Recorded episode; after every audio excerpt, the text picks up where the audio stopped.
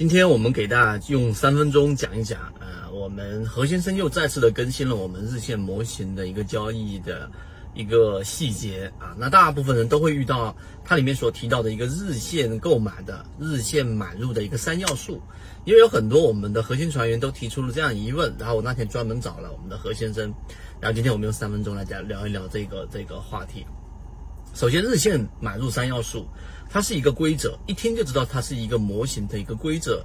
一旦有了规则，一旦有了模型的标准，那么实际上在你的交易过程当中，原来那些模糊化的东西就会被我们所说的交易给它框住，才有了所谓的标准。有了所谓的标准，才会有所谓的取舍。那么，所以我们说建立交易模式是非常非常重要的一个核心，这是第一个我们传递给大家的信息。第二个，我们非常感谢我们圈子里面所有做过贡献的和这个类似何先生这样的船员，何先生，我们专门感谢一下。我刚刚刚跟他聊完，然后呢，他呃晚上十一点半回到家里面，就专门做了一个文档，然后晚上我们也通聊了一通聊了一下。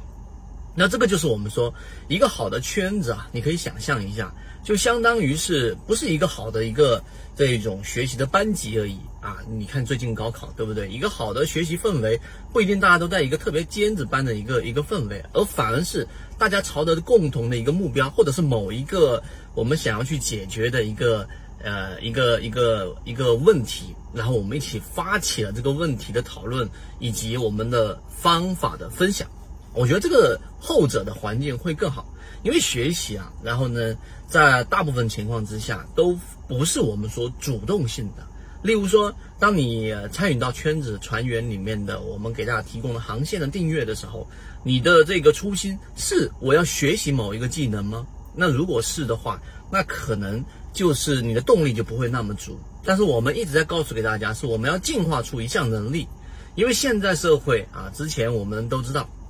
罗胖提过的这一个社会，我们需要像 U 盘一样的人，在任何一个地方，只要一插入啊，一插进去，它就会体现出自己的功能，就完成协作，拔出，然后跟另外一个团队协作，它又可以做它自己功能的一个表现。那跟我们的交易实际上也是一样的，就是当我们有足够多的模块，而且是有效的情况之下，你的模块可以跟其他的交易模型进行结合。那所以我说，后者我们以某一个问题，或者说你订阅航线的情况之下，你并不是以抱着说我要学习某项技能，而是我要进化出。因为我一直一直给大家强调，这不是在咬文嚼字，而是进化。它表现出是一种你面对大自然残酷的环境之下，如果你不生长出这个能力，你就必定会淘汰出去。啊，那学习就不一样，学习我学不好也还好吧，对不对？顶多就是学分比较差一些。所以，我们说，大家尽可能用进化的这一种标准来要求自己之后，你就会，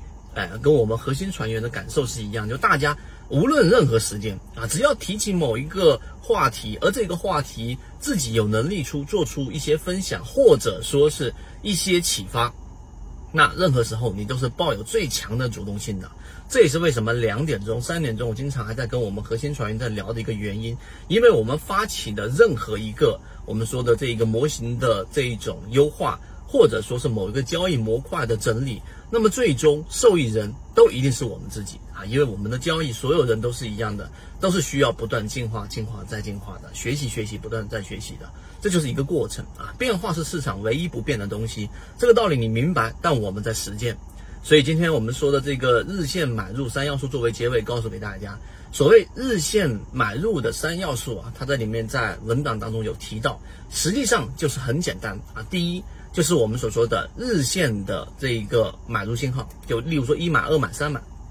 第二个就是底分型啊，要不就出现买点，要不就出现底分型，要不就第三条件就是三十分钟级别的中枢背驰，这就是标准。当你有了这个标准，你去交易的时候，就像刚才我所说的，你就有了一个做与不做、买与不买的明确标准。你。即使这种情况出现十次、二十次，出现一百次，你都会得出啊，重复的做，都会得出一样的答案，那这个标准就成型了。那至于这个标准模型的成功率，后面可以优化。但如果你没有这个标准，那你在市场当中去交易啊，那实际上就是赌博。我不知道大家能不能听出我们这一次视频里面的内核，或者说里面最重要的信息。我认为这一次视频可以排在我们五百多期啊、几百期的这一个三分钟当中的。可能前十或者前二十名或前一百名的这样的一个视频内容。希望大家好好去思考这个话题。当你思考出结论或思考出答案之后，可能你加入到我们核心圈子，你就会有很不错的一个收获了。好，今天我就讲这么多，希望我们的三分钟对你来说有所帮助，和你一起终身进化。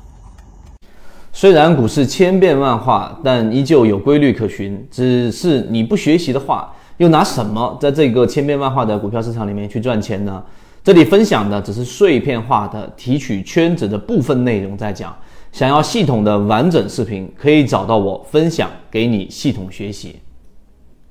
可以直接在本专辑的简介找到我。